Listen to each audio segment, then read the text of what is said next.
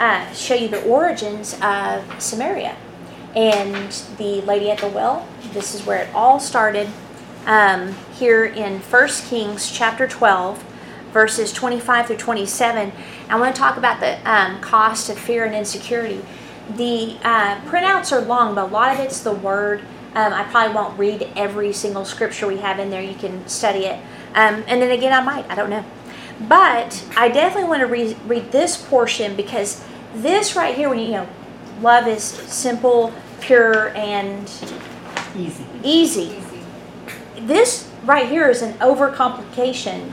Compl- was it? Is it overcomplication mm-hmm. of the prophetic word that God gave Jeroboam? Remember, He told Jeroboam that because of Solomon's uh, disobedience and the idolatry and all the ladies he had, that he was going to take 10 tribes out of Rehoboam's hands and give them to Jeroboam. And, and then the, the word he gave him was that he would build his kingdom like he did David's.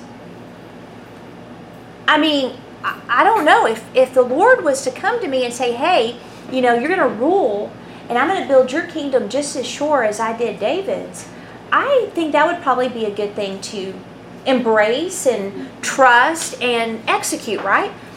Yet fear and insecurity, which is centered in unbelief, complicates things, including words. Straightforward words from the Lord. So let's look at this and kind of the, the mental reasoning that Jeroboam went through. So in verse 25, it says, Then Jeroboam built Shechem in the hill country of Ephraim and lived there. And he went out from there and he bent, bent, good grief, built Penuel. And Jeroboam said in his heart, Now the kingdom will turn back to the house of David. If this people go up to offer sacrifices in the temple of the Lord at Jerusalem, then the heart of this people will turn again to their Lord, to Rehoboam, king of Judah, and they will kill me and return to Rehoboam, king of Judah. So the king took counsel and made two calves of gold. And he said to the people, You have gone up to Jerusalem long enough. Behold your gods, O Israel, who has brought you up out of the land of Egypt. Does that sound familiar? Anyone? Anyone? And he set one in Bethel, which makes me really sad, and the other he put in Dan. Then this thing became a sin, for the people went as far as Dan to, uh, to be before one.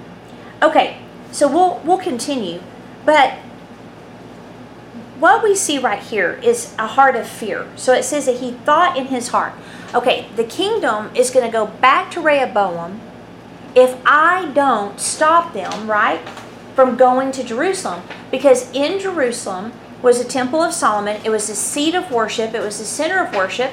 In fact, there were laws that they had to go to Jerusalem, what, three times a year or so? For specific feasts Passover, Feast of uh, Tabernacles, and is it? Anyway, Uh, Trumpets? I think it was trumpet, Passover. anyway, there's three. Oh, atonement was a big one. Yeah. And uh, but anyway, so that was a law, but God didn't say that if they went back up there, they would turn on them. He said, "I will build your kingdom." Okay, so now we have a situation where God gave a prophetic word. It's come to pass just like He said, and yet Jeroboam did not trust the word. And it seems like that keeps coming up. Like me and Dorena had a, dis- a discussion about that uh, last weekend. I've been pondering it that God keeps speaking what He will do and what He's saying about us, and it's yet we have blinders. Sometimes we just have blinders to what He's saying. And so this guy here did, and that typically, which we'll see, is a lack of fatherlessness or it's a lack of a nurturing uh, mother in the home uh, that creates a trust in our parents. You know, as parents, we present a picture of what father looks like, whether it's good or bad. A lot of people, you know, they do the best they can, right? Uh, but for some people, that picture actually creates a wedge between the child knowing God's voice or not, or brings them closer. I remember when Kent was little, he'd get mad at me and he'd say, I don't like you. And I'd be like, Yeah, I'm not here for you to like me. I'm here for you to hear God's voice. That's it. The end. you know, and then he'd get really fussy. But here we have Jeroboam, a heart full of fear on many different levels, and a lack of faith in God to perform his word. So both Shechem and Penuel were fortress cities. Now, in most fortress cities back in the day, they weren't just a military city, they also had, and I didn't know this till I was studying it, a tower or an idolatrous temple.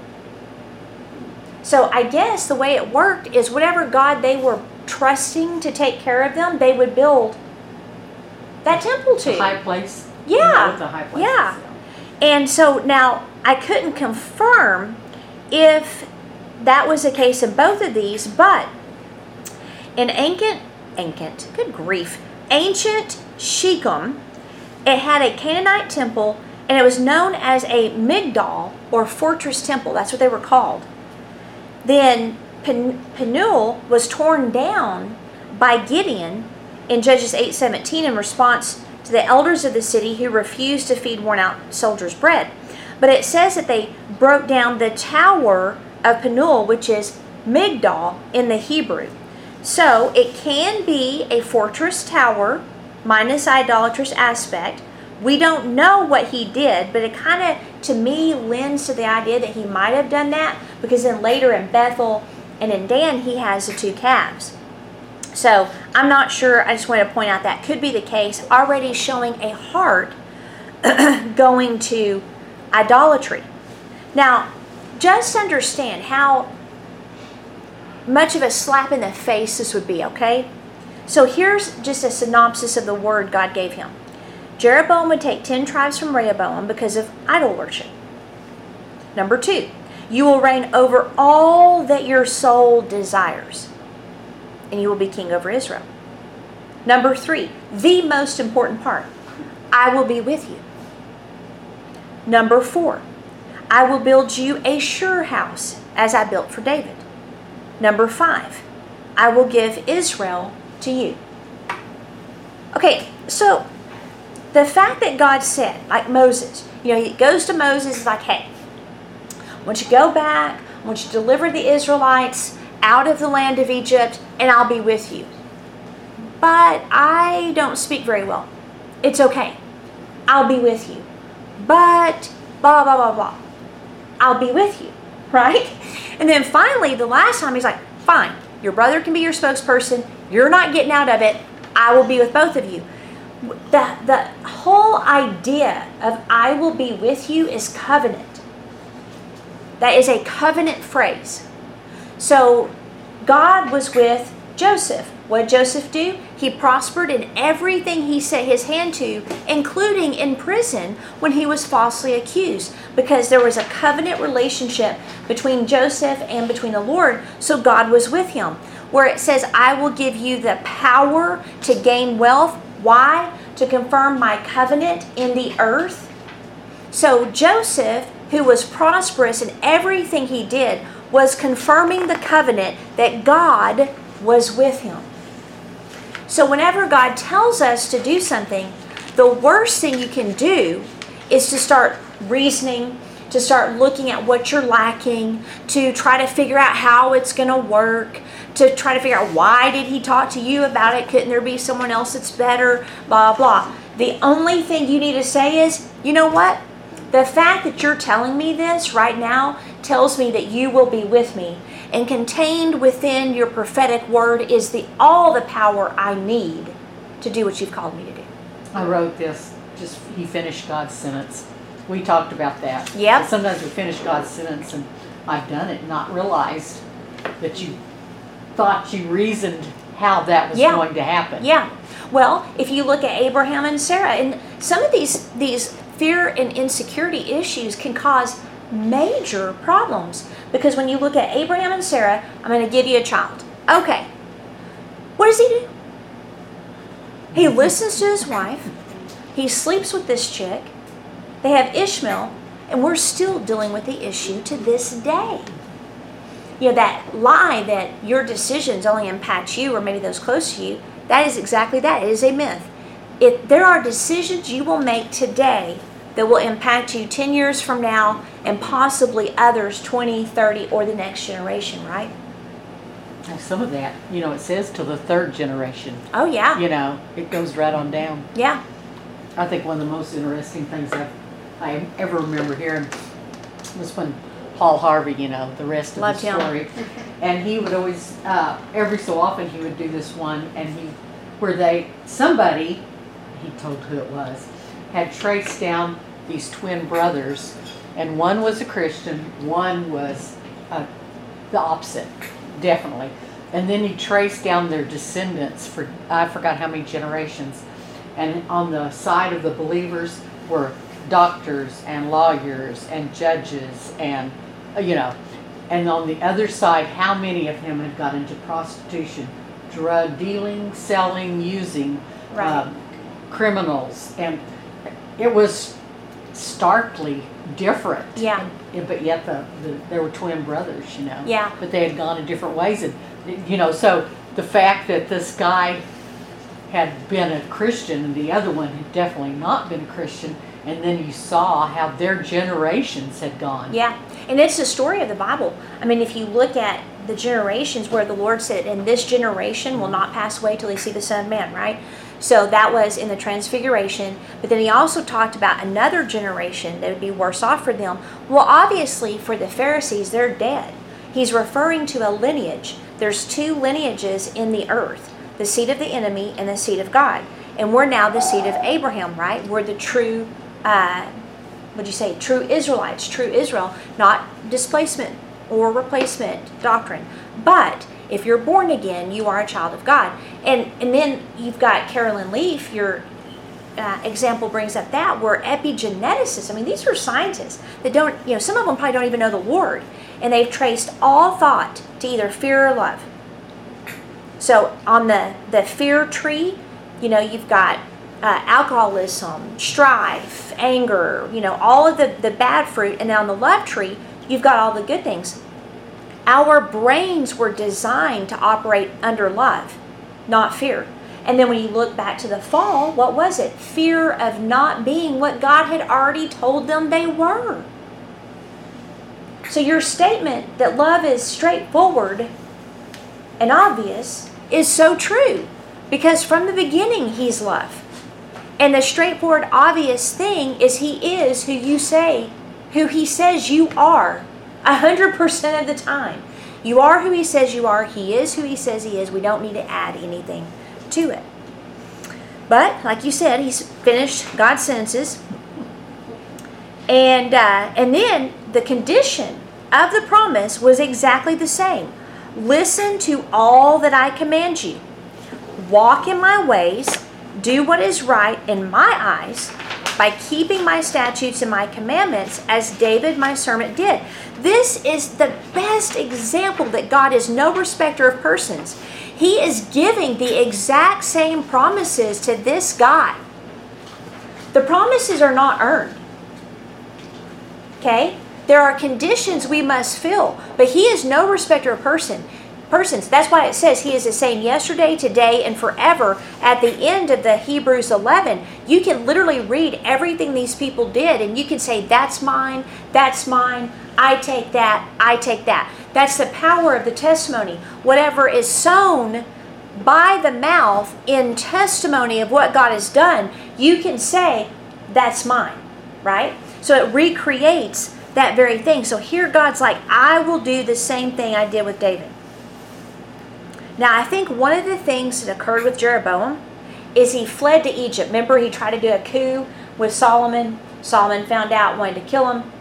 So he flees to Egypt under Shishak. A funny name. And he was probably mentored by the king of Egypt instead of the Lord. All right, so now we've got this whole situation. We read verses 28 through 29 where he's starting to build uh, a worship system. Let's resume in verse 30. Uh, let's see. And then this thing became a sin. For the people went as far as Dan to be before one calf. He also made temples on high places. He appointed priests from among the people who were not the Levites. And Jeroboam appointed a feast for the fifteenth day of the eighth month, like the feast that was in Judah, and he offered sacrifices on the altar. So he did in Bethel, sacrificing to the calves that he made. And he placed in Bethel the priests of the high places that he had made. He went up to the altar they made in Bethel on the fifteenth day on the eighth month, in the month that he had devised from his own heart. And he instituted a feast for the people of Israel and went up to the altar to make sacrifices. This is a straight up counterfeit system of worship. But here's what's incredible Solomon fell because of idolatry. And then your answer to that issue is to establish a state sanctioned idolatrous worship system? And use the same calf that the, the Israelites, when they left Egyptian, and got in trouble for. It's like voting for Biden because you don't like the orange man and how rude he is. It is unbelievable how we think sometimes, really. Yeah. Like the lady Chris Ann Yeah, said, you repeat the mistakes in history if you don't study history. And that's the whole point that we're doing here is the heart if it's left to its own devices can be exceedingly wicked. Now, that was an Old Testament reality in which Jesus Christ gave us a new heart. That was prophesied by Jeremiah.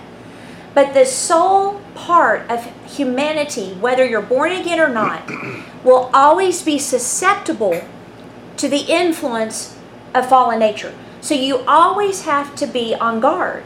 That's why, like, for example, you know, January 6th and that day, and I'm walking on the treadmill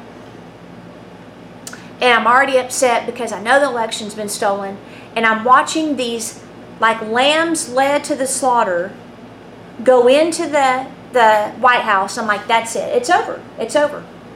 And um, and then I stopped because I learned this this lesson a long time ago. I said, "Hang on, Lord. How do you see this?" You always want to ask him that. How do you see this situation? Because he will think totally different. It says we have the mind of Christ. What that means is you tap into the mind of Christ. Now, Paul said we have the mind of Christ. So, together, that's why it's so important to have people in your life that will say, hey, you know, or what's going on here, blah, blah.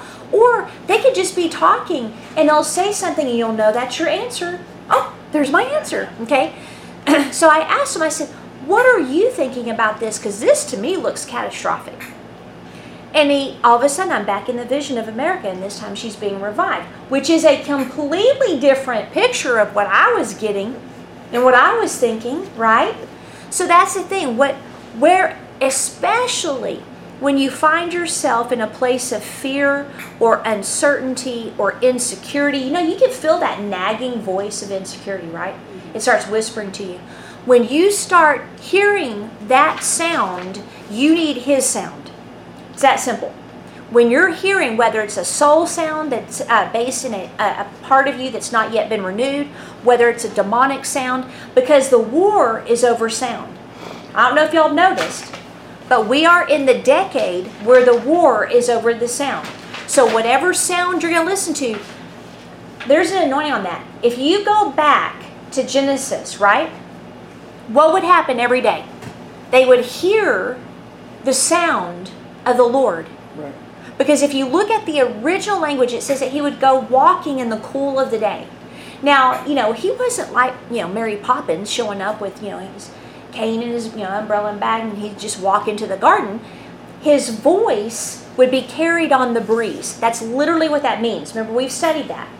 And so that's why when Nicodemus came up to him and he was talking to him, he said, The Spirit goes wherever the Spirit wills. And he started talking about air and breeze, you know, all of this stuff. And he's like, How is it that you don't know these things as a teacher of Israel?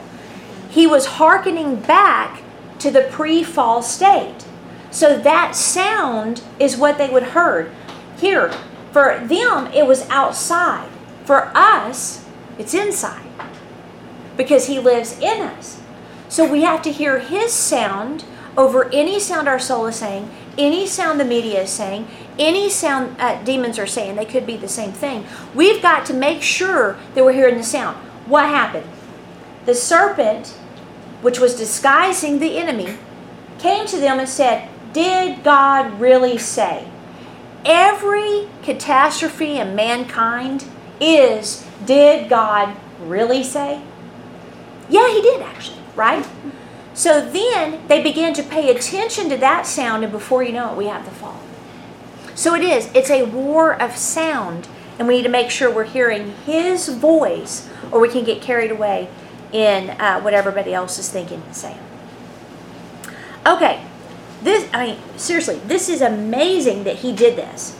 Now, it appears that Jeroboam and whoever his counselors were did a perverse interpretation of Scripture.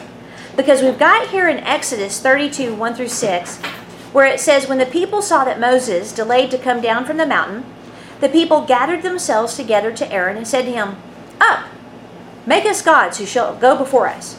As for this Moses, the man who brought us out of the land of Egypt, we don't even know what has become of him. So Aaron said, Okay. I mean, so how easy. He just went with the plan. Take the rings of gold that are in the ears of your wives and your sons and your daughters and bring them to me. So all the people took off the rings of gold that were in their ears, brought them to Aaron. And he received the gold from their hand and fashioned it with a graving tool and made a golden calf. And they said, There are your gods, O Israel, who brought you up from the land of Egypt. So when Aaron saw this, he built an altar before it. And Aaron made a proclamation and said, Tomorrow shall be a feast of the Lord. So they rose early the next day, offered burnt offerings, and brought peace offerings, and the people sat down to eat and drink and rose up to play. Now remember what Aaron told Moses. I don't know what happened. All I know is everybody brought me their gold. I threw it in the fire. Poof! This calf popped out. Just couldn't believe it. I mean, did did Jared Jeroboam's counselor say, you know, I remember a story about a calf. Isn't there a story about a calf in the Bible? Yeah, yeah. Aaron, the high, the first high priest, fashioned a golden calf. Why don't we do the same thing? It's like they didn't finish the story. Either that or he picked it up in Egypt when he was in there. He could have, which we know that Aaron and you know the people did. Anyway, it just and that word God, by the way, in uh, Exodus, is actually Yahweh. So they use His name, and uh, you know, Lord wasn't happy with it. So it appears that they thought this was such a great idea that they would do two of them. Now in 1 Kings 13 and 34, it says, And this thing became sin to the house of Jeroboam, so as to cut it off and destroy it from the face of the earth. Now, what became sin was the unbelief. Because unbelief is the root of all sin. Uh, I can't remember the other day someone we were talking about, I think it might have been a marriage mentoring. And they were talking about some of the things her husband you know, was doing, and I'm like, yeah, absolutely. I mean, that those are bad things. Um, and explained to him unbelief and insecurity and where all that was coming from. I said, but what about your fear? Don't you know fear is not uh, a faith, therefore it's a sin? That's in Romans. I think I've got it somewhere in here. Uh, so anything not a faith is sin. So we have to be really careful that we're not looking at big, what we would say, big sins, and then be blind to our own. Uh, I was talking to another lady, and I said, I want to be very careful here because whenever you are examining another human being that is in relationship with you, you must always consider yourself, lest you too fall, right? So it's it's an always you have to. And so here we have this situation where Jeroboam, because of unbelief, and didn't we uh, figure out last week or whenever we were last here um, that Jeroboam's wasn't it his? No, it was Rehoboam. His mom was a prostitute. So we went through his father wounds. I'm not sure about Jeroboam's. But anyway, this became a big deal. Uh, Jeroboam never repented. It says in 2 Kings 17 21 through 23 when he had torn Israel from the house of David, they made Jeroboam the son of Nebat king. And Jeroboam drove Israel from following the Lord and made them commit great sin. The people of Israel walked in all the sins that Jeroboam did. They did not depart from them until the Lord removed Israel out of his sight, as he had spoken by all his servants the prophets. So Israel was exiled from their own land to Assyria until this day. Now, I'm not sure what the time span is, but we do know that from the time he made uh, Shechem, etc., uh, until they were completely wiped out. Which, by the way, the Assyrians were brutal, brutal, brutal. If there was anybody you did not want to get attacked by, it was Assyria. It'd be better to be attacked by Nebuchadnezzar, and he was uh, almost just as bad. I thought it was interesting. Jeroboam drove Israel. Yeah, yeah. Which is, you know, that's the difference between a leader and a master. Because a master will drive you, a leader leads. And so he, there were laws made, religions made, like he literally drove them to their own destruction because he sucked as a leader, right? He wasn't one.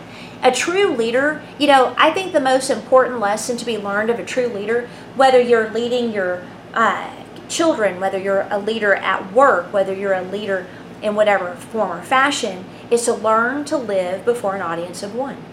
That's it. That's, he's the only one that matters. He is absolutely the only one that matters.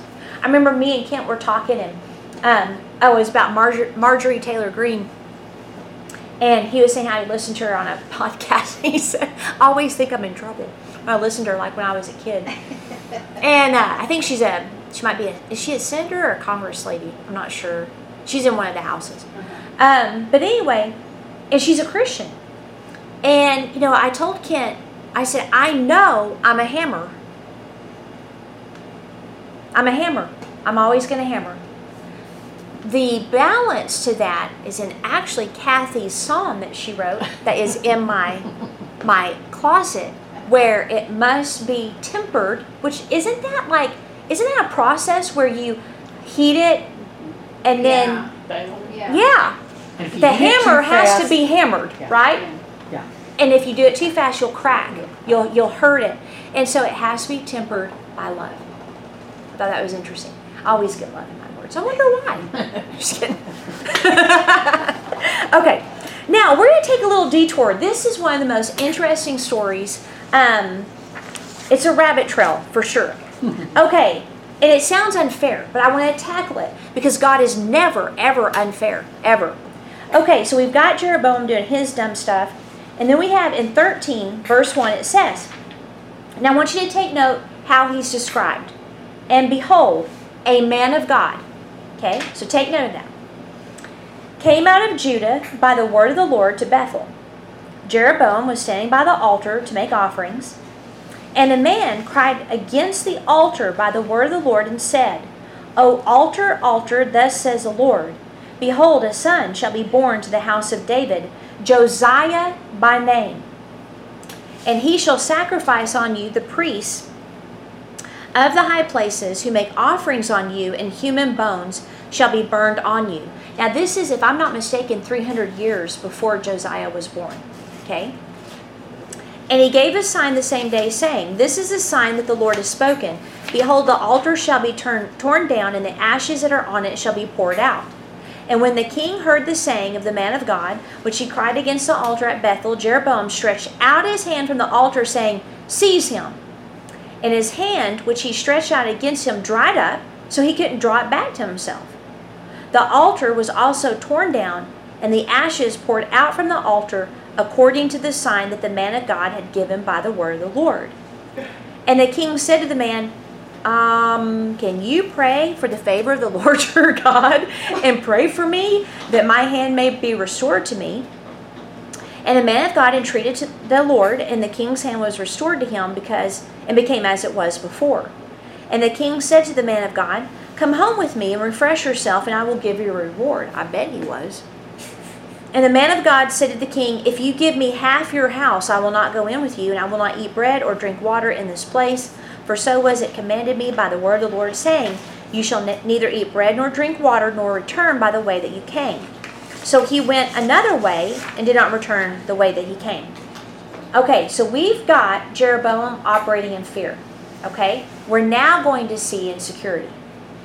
So keep the name man of God because these are two parallel stories. I love the pa- part that he wasn't even named. Right. Right. You know, you don't have to have a big feature in all Mhm. capitals to Mhm. be significant in the kingdom of God. Right. And that's, I think, for everybody. Yeah. Feels a little bit less than. Oh, and in fact, you know, Hollywood Hollywood churches are are going to be a problem, and it's going to go back into the original intent, right? And so the uh, no, what is it? The um, nameless, faceless generation. There's been that word for decades. A nameless, faceless generation that will spark a revival that we've not seen. Probably the third great awakening. So you're absolutely right. He has no name, but he's extremely accurate. And like any prophet, he has signs and wonders. Okay? And he has a heart where he prayed for the king, which shows you that he didn't hate the king, right? He loved the king. And see, these stories right here are so helpful for me because, well, y'all know. You can just listen to me then know. Stunning prophecy.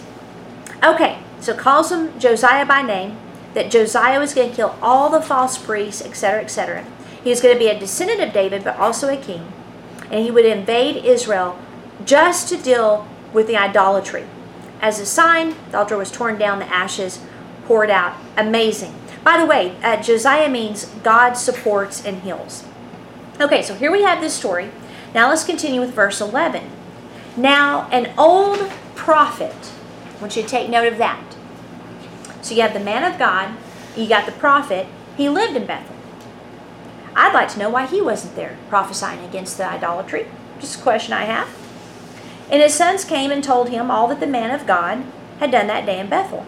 They also told their father the words that he had spoken to the king. And uh, their father said, Well, which way did he go? And his son showed him the way that the man of God who came from Judah had gone. He said, Saddle a donkey for me. So they saddled the donkey for him and mounted it. And he went after the man of God, and he found him sitting under an oak.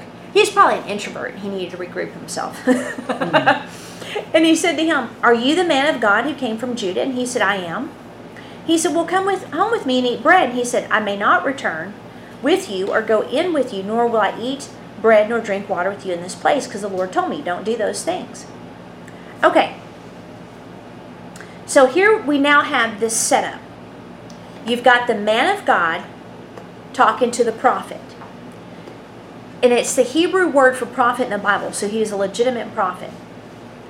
But I want to know what was his motive in speaking to this man of God? Why did he want him to go to his house? You may think, well, they're fellow ministers. Okay, well, if that's the case, then why would he want him to disobey the word? You see what I mean? Mm-hmm. And again, why was the prophet at home? He should have been standing out and standing up to the idolatry. So was he a real prophet? I'm not sure. You know what's interesting? Speaking of, Timothy is one of the great heroes.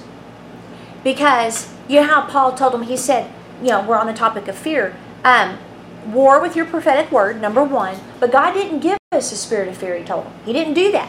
He gave us one of power and a sound mind or whole. That's what that word sound means, whole mind. But I find it interesting that the word that's used is sound. But what's fascinating with Timothy is he was timid. Okay? So he struggled with that. But he died a hero because they were having one of those um, um, festivals and ceremonies and celebrations to, I think it's, is it Libel? Uh, L Y B I L, I believe. And there would be open on the street castrations and orgies between all kinds of different animals and same sex and all that stuff. And Timothy had been preaching against that stuff for a long time because he was the pastor of you know Ephesus, and uh, so he went out to the streets and he began to protest and he was murdered. So you know when you look at areas where you may sh- struggle with you know fear or unbelief or insecurity or whatever it is, don't just sit there and look at how far you have to go. Right? Look at how far you've come. You know, I think we, we all, especially C's and D's, tend to go to a negative perspective. When I look back at how mean and angry and fussy I was, where even my face changed when I quit being a turd, you know, when I look at that versus today, um, even my empathy has increased. That's a miracle. I'm not kidding, man. When you have a high psychopath level, I bet if I was to take that today, I'd be low. so don't focus on those things, but also keep in mind it's how you finish.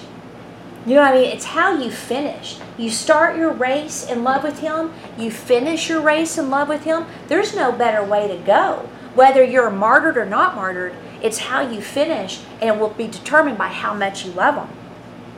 And so here you have this young man. He's obviously, he's number one, uh, a no name. Number two, he just had to confront the king. I'm sure he was very nervous. I'm sure he was tired from his journey. He's sitting there. He's probably hungry. He's probably a nervous wreck to a degree. And here this prophet, a legitimate prophet, comes. And he tells him in verse 17, and this is why you got to live before an audience of one, guys. He says, it was said to me by the word of the Lord, you shall neither you know neither eat bread nor drink water here nor return. And then the prophet guy says, I am I also am a prophet as you are. Hold up. Hold up. Did God call him a prophet? No. No. He was called a man of God. What's he doing? It's flattery. Yeah. It's almost like the same thing as in the garden. Yeah. I was thinking about, you know, did God say that? Yeah. Oh, absolutely. The enemy always does the same thing, guys. He's got a pattern. If you can discern his pattern, you know when he's operating. He always causes you to doubt who you are. That's it. Warfare is centered around identity. And so he's like, I'm a prophet as you are. So now, okay? Then he goes further. He says, An angel spoke to me by the word of the Lord, saying, Bring him back with you into your house that he may eat and drink water. But he lied to him. Now, this is why I will always say, until I'm dead, that I am not impressed with gifts. I'm not impressed with supernatural manifestations. The Antichrist will have lying signs and wonders.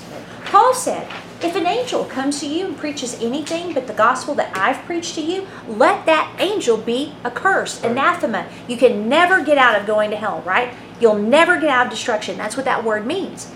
So here's the deal you live before an audience of one, right? Someone comes up to you, not why I'm sure I'm pointing to you, but there you are. Someone comes up to you and says, Well, an angel told me, blah, blah, blah. Uh uh No. First of all, you called me a prophet. I didn't say I was a prophet. Number two, I don't care if an angel told you. I don't care if God came down on a mountain and told you. He told me to not eat or drink water with anybody. Your esteem to titles or to another person, if you're not careful, you will esteem over God. Okay? You have to be sure you're hearing his voice. That's it. It's a war. Man, it is a war of sound. We've got a war of sound that's occurring right now in this. That is a prophetic word. Well, I think too that uh, what we're, we are seeing that uh, in our churches, don't you think? That we have the old, let's just say the old guard, and they are threatened Mm-hmm. by anybody new coming up with a fresh perspective that they hadn't received. Yeah. And they are, and they will say and do to uh, diminish Mm-hmm. Mm-hmm. by Yeah. because you see he pulled the angel told me he pulled a trump card that was he thought was going to override you know that this guy had His revelation, his yes. revelation so it's like my revelation is greater because an angel came before Yeah. me and told me Yeah. you know so Yeah. uh, and i'm not too sure we're not we don't see that in not every church but that the old the old uh, leadership is threatened Mm-hmm. with something with fresh revelation that they didn't receive themselves. I've I've never like really felt threatened, but I was, was telling Doreen on the way back. I remember when we used to help with youth. It's like I could like teach someone or mentor someone, and then they would do like all these miracles and all these fabulous things. I don't know if a Roberta, and I'm like, "Well, I'd like to do those things too. And they'd come and tell me all the miracles they're operating in and did this and did that and you know, thank you so much for your mentoring. I'm like, you're welcome. You know, like, and I'm like, Lord, where, what's, where's my stuff? That ain't fair. And uh, so then I had a, a word, and uh, the person said, you are an elevator. Oh yeah, box. I'm a box that goes up and down. Is that what you're saying? Like I was a little irritated. I didn't. I love people doing more than me. That wasn't the problem. I would just like to do a little bit of what they were doing. And uh, he's like, yeah, because you elevate people to where they need to be. And I was like, oh. Okay, I'm a box that elevates people where they need to be. Bye, you go have fun in miracles. I'm just going to stay right here in the elevator. but anyway, it's important to know your role, right? And so that was one of the lessons of like, you know what? You can either be jealous or you can do more of that. I was like, you know what? I'll do more than that. I'll do them. I'm a, anybody I can find that I can get operating in miracles. I will. I will do that. Whatever it is, whatever prophecy, it doesn't matter. The word lie means to deal falsely about something or with someone. The opposite of being truthful and honest. False prophets. Now get this. Were always deceiving themselves. Thought that was interesting, and others. I thought that was very inter- interesting. So the false prophet, he adds this extra supernatural event to trump the man of God's, an angel. And this is going to be a very hard lesson because, again, it doesn't matter who's given you the word. If it contradicts what you know God has told you and you've already seen the supernatural effects of that word, like this man did, you stick to your original. Uh, I've had that happen. I've had people give me false words. And people I respected, people I trusted, names of people that have even written books where I've been at events and I knew it wasn't from the Lord. That's not what the Lord told me. Now, what do I do with those? Now, this is important. Um, I'll put them on a shelf. If I know for a fact they're um, going to pull me out of my call, I usually just dismiss them. But if there's, you know what, I'm going to live a long life. I could see maybe that happening at some point. I'll put it up on a shelf and ask God to show me what I need to do with it. If He ever says that's not for me, I take it and I put it in file 13. Okay? So you just got to make sure you know the sound of God's voice. Verse 20 As he sat at the table, the word of the Lord came to the prophet who had brought him back, and he cried to the man of God who came from Judah, Thus says the Lord, because you've disobeyed the word of the Lord, and have not kept the command that the Lord your God commanded you, but have come back and have eaten uh, bread and drunk water in the place of which he said to you, Eat no bread and drink no water, your body uh, shall not come to the tomb of your fathers.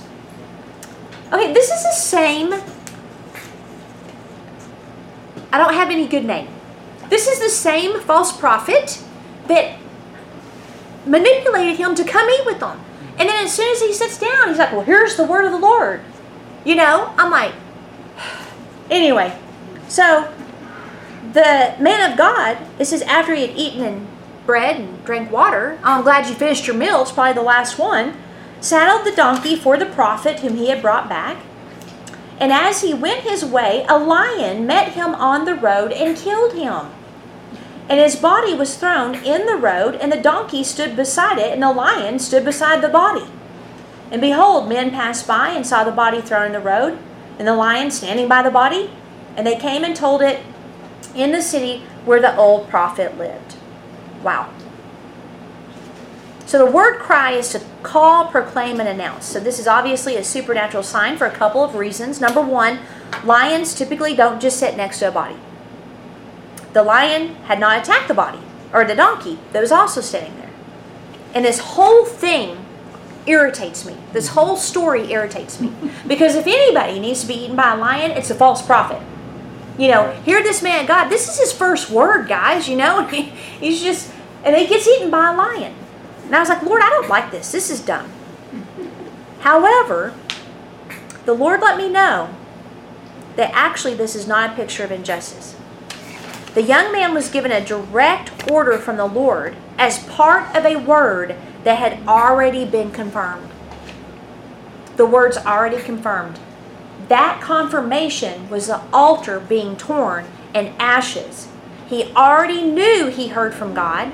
It did not matter if the guy said there's an angel, right? Because he's already got the confirmation. It's an also uh, an example of the idea of the phrase "this is not fair" is a uh, false mindset, because who are we to judge what God does with His servants? In Romans 14, 7 through 12, it says, None of us lives to himself, and none of us dies to himself. For if we live, we live to the Lord. And if we die, we die to the Lord. So then, whether we live or whether we die, we are the Lord's. For to this end Christ died and lived again, that it might be the Lord, he might be the Lord both of the dead and the living. So why do you stand in judgment or pass judgment on your brother? Or you, why do you despise your brother? We will all stand before the judgment seat of the Lord. For it's written, As I live, says the Lord, every knee will bow to me, every tongue will confess to God, that each of us will give an account of ourselves to Him. So, you know, here's the thing. I've wondered this. Now, I know the lion ate and that was the word of the prophet. But years ago, I used to get frustrated, you know, and I could, well, let me rephrase this. Let's be real. I could still get frustrated when I get behind somebody that's really slow. I'm like, why are you going 18? It is 25. Okay? Why are you going 30?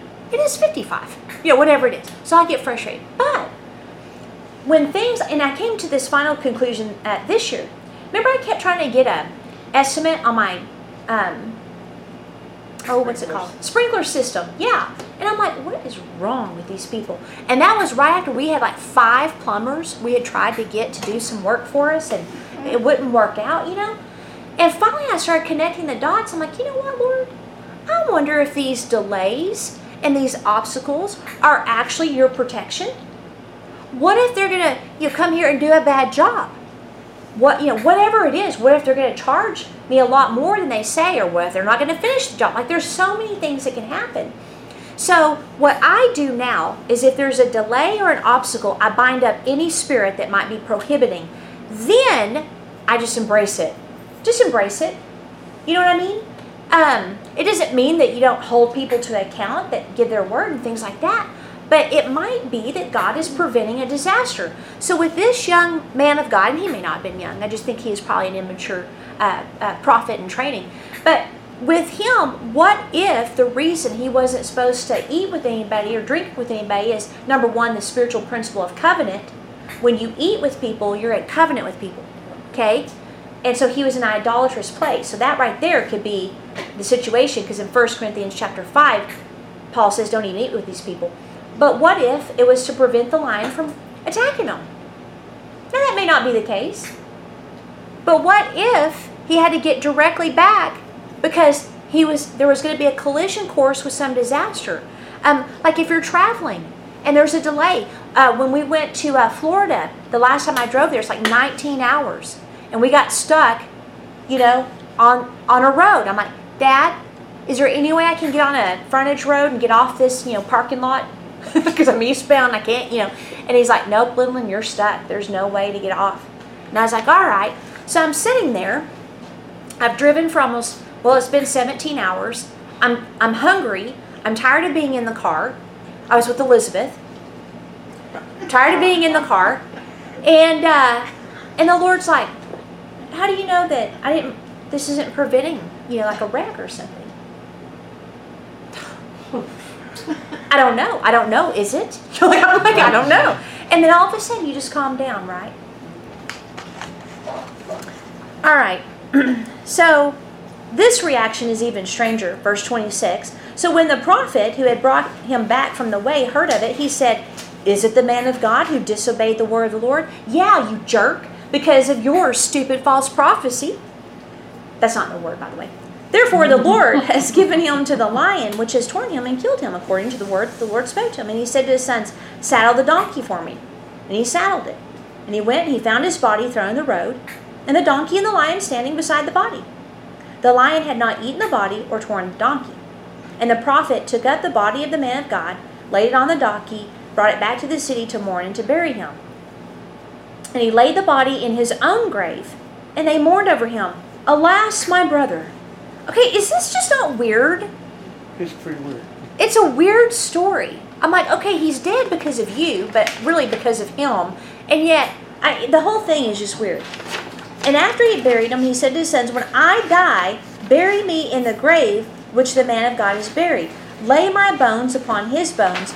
For the saying that he called out by the word of the Lord against the altar in Bethel, and against all the houses and the high places that are in the cities of Samaria, shall surely come to pass.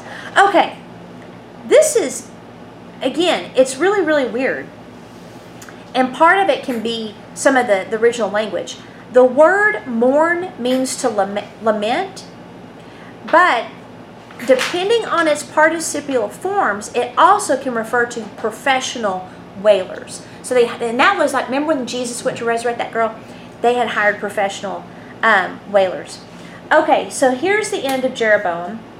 After these things, Jeroboam did not turn from his evil way, but made priests for the high places, again from among all the people. Any who would, he ordained to be priests of the high places. And this thing became a house, or a sin to the house of Jeroboam, so he was cut off and was destroyed from the face of the earth. So this is the very first place Samaria is said by name.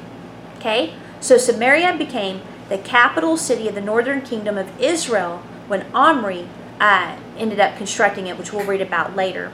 And, you know, it's got its own history and things like that. Um, in the Baker Encyclopedia of the Bible, it says that the opposition with Samaria was first politically motivated, but then it became religious. And then possibly in the fourth century, and that would be toward the end of the Persian kingdom, which then started the Greek, a rival temple was erected on Mount Gerizim. An example of Jewish hostility toward the Samaritans about this time came from Ecclesiasticus 50, 25 through 26, where the Samaritans are placed below the Edomites and Philistines in esteem and are termed a foolish people. Jewish regard for the Samaritans was not enhanced by their lack of resistance to Antiochus Epiphanes' campaign to promote Hellenistic worship in the area. While part of the Jew- Jewish community resisted transforming of the uh, Jerusalem temple to the temple of Zeus and eventually followed the Maccabees re- revolt, some suggest the Samaritans did not.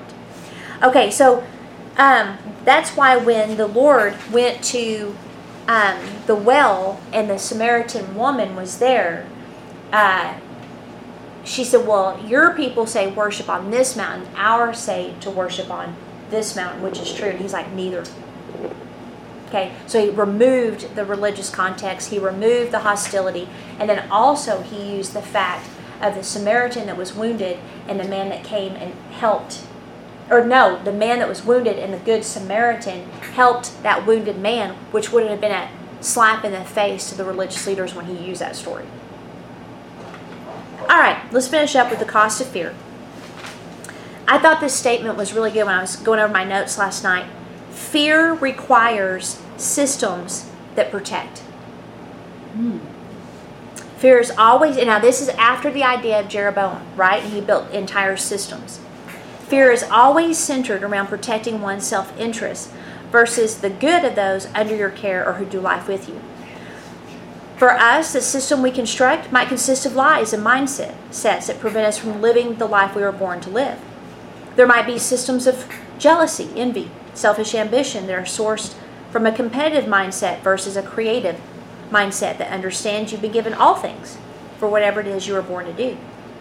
We might even use disciplines like tithing, reading our Bible, praying, and volunteering out of fear of punishment or lack of acceptance if we don't. We don't confront when needed due to fear, we respond to crisis based out of fear in the name for the good of the people versus faith and common sense. And there's that scripture for whatever does not proceed from faith is sin in Romans 14 23b. The worst thing any of us can do is make a decision based in fear. I used to think that I was supposed to do it afraid, which I've done before, or to pray even when I was scared. But according to that, doing anything out of fear is sin because it does not proceed from faith. Jeroboam established an idolatrous system that was disastrous for his family line and his kingdom out of fear. The man of God made a decision to listen to someone he esteemed over himself and God out of fear in the form of insecurity. Any fear is a manifestation of a lack of the revelation of love in that area. Mature love Perfect love casts out fear. But it also reveals a worship as something other than God. Because you always worship what you fear. And what you fear, you worship. The man of God was honored later by Josiah, but what could he have done with his life if he had obeyed? Now, I'm not going to read the um, full prophecy. Y'all can read it. But it talks about like dogs, you know, eating people and all kinds of stuff. I mean, everything concerning Jeroboam and his family, um, it was going to be uh, bad. But we do know about this time, the son of Jeroboam fell sick. And so he had her go to the prophet that originally gave him the word of the ten tribes. And uh, they wanted to know what would happen with the son. And so um, when she came, the prophet heard her feet, and he said, Come, come in, wife of Jeroboam. Why do you pretend to be another? You know, I might as well just read it. For I'm charged with unbearable news for you. Go tell Jeroboam, Thus says the Lord, the God of Israel, because I exalted you from among the people and made you leader over the people Israel, and toward the kingdom away from the house of David. And I gave it to you, and yet you have not been like my servant David, who kept my commandments and followed me with all his heart, doing that which was right. But you have done evil above all who were before you, and have gone and made for yourself other gods, and metal images, provoking me to anger, and have cast me behind your back. Therefore, behold, I will bring harm on the house of Jeroboam, and I will cut off every male from Jeroboam, both bond and free in Israel. And I will burn up the house of Jeroboam as a man burns up dung until it is gone. Anything belonging to Jeremiah who dies in the city, the dogs will eat. And anyone who dies in the open country, the birds of the heaven shall eat, for the Lord has spoken it. Arise, therefore, go to your house, and when your feet enter the city, your child shall die. And all Israel will mourn for him and bury him, for he only of Jeroboam shall come to the grave, because in him there was found something pleasing to the Lord, the God of Israel, the house of Jeroboam. Moreover, the Lord will raise up for himself a king over Israel who shall cut, cut off the house of Jeroboam today. And henceforth the Lord will strike Israel as a reed is shaken in the water, and root up Israel out of the good land that he has given. And he gave to their fathers and scattered them beyond the Euphrates, because they have made their Asherim, provoking the Lord to anger. And he will give up Israel because of the sins of Jeroboam which he sinned, and made Israel to sin. And Jeroboam rose up, departed, came to Tirzah, and as she came to the threshold of the house, the child died, and everything else happened. He died. He reigned for like 22 years, and Nadab, his son. Rehoboam didn't do much better. He reigned for 41 years. Or no, when he was 41, he began to reign. He reigned for 17 in Jerusalem. His mother's name was Naamah, the Ammonite. And Judah also did evil. They provoked them with sins. They built for themselves high places, Asherim as well. They had male cult prostitutes in the land. They did according to all the abominations of the nations the Lord drove out. In the fifth year of King Rehoboam, Shishak, king of Egypt, came up against Jerusalem. He took away the treasures of the house of the Lord and the treasures of the king's house. He took away everything. He also took away the shields of gold that Solomon had made, and King Rehoboam made in their place shields of bronze, committed them to the officers of the guard, etc., etc.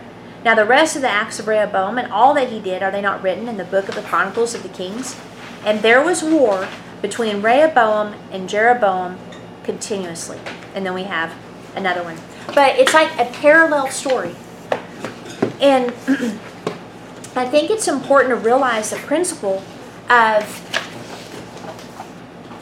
influence people have around you? Because if you're like in a close relationship or maybe a family or maybe you're sitting under a leader you know at a church or even a workplace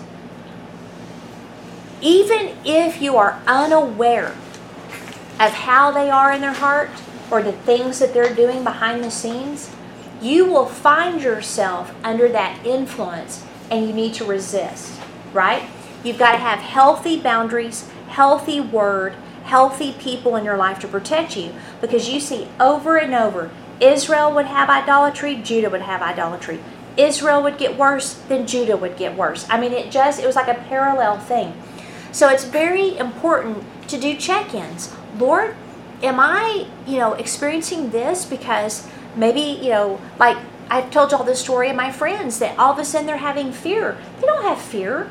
It was their pastor that was in fear. Once they were aware of that, that put an end to it.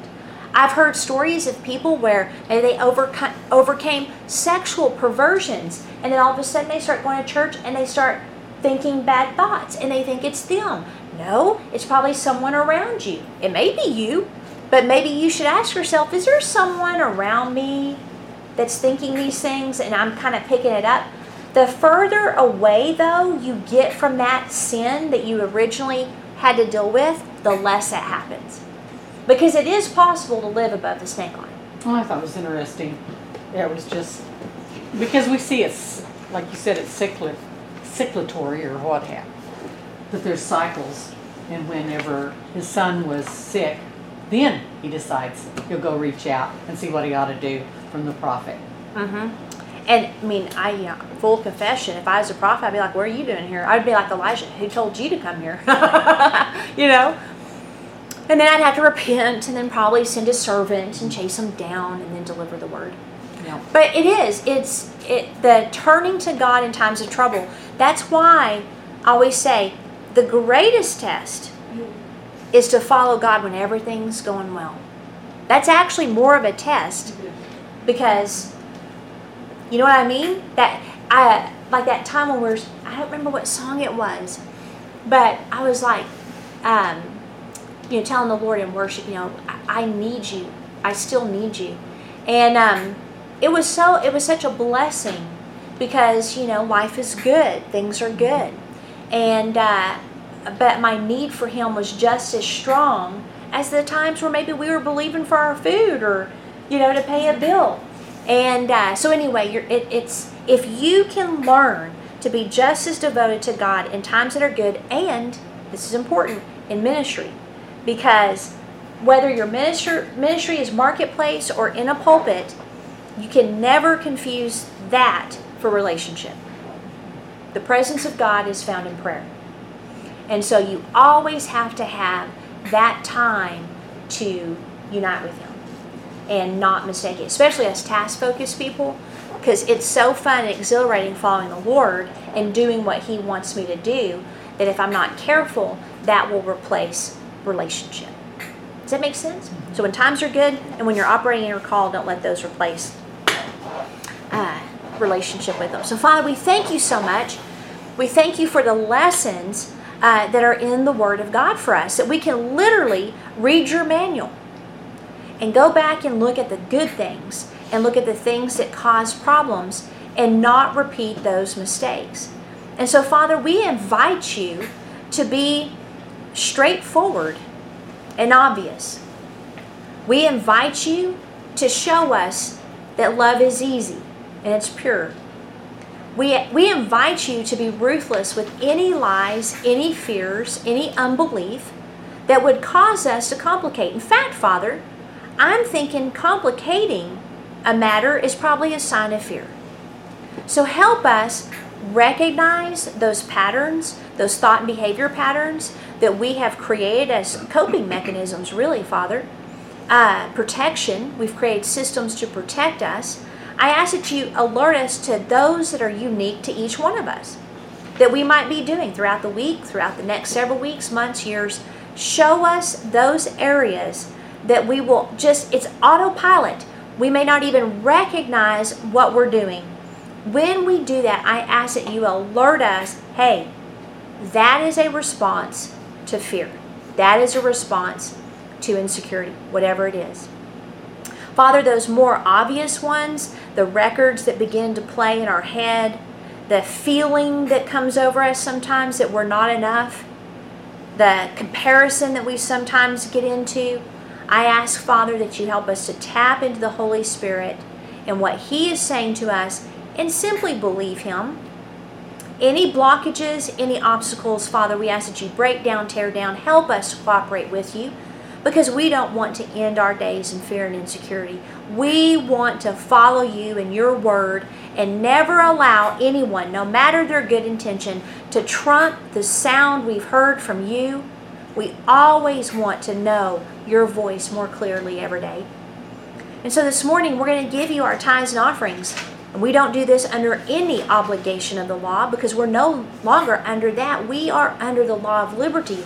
And therefore, as kings and priests, we give our tithes and offerings to you this morning, kings to a king, priests to the high priest, with no obligation other than confessing our loyalty when it comes to our provision from you. And Father, also to slap the enemy in the face because that's what he wants the glitter and glamour of wealth and of cities. And so, Father, in Jesus' name, we give that to you. We ask that you accept it where you are seated in heaven.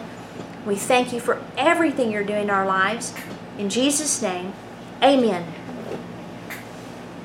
Amen.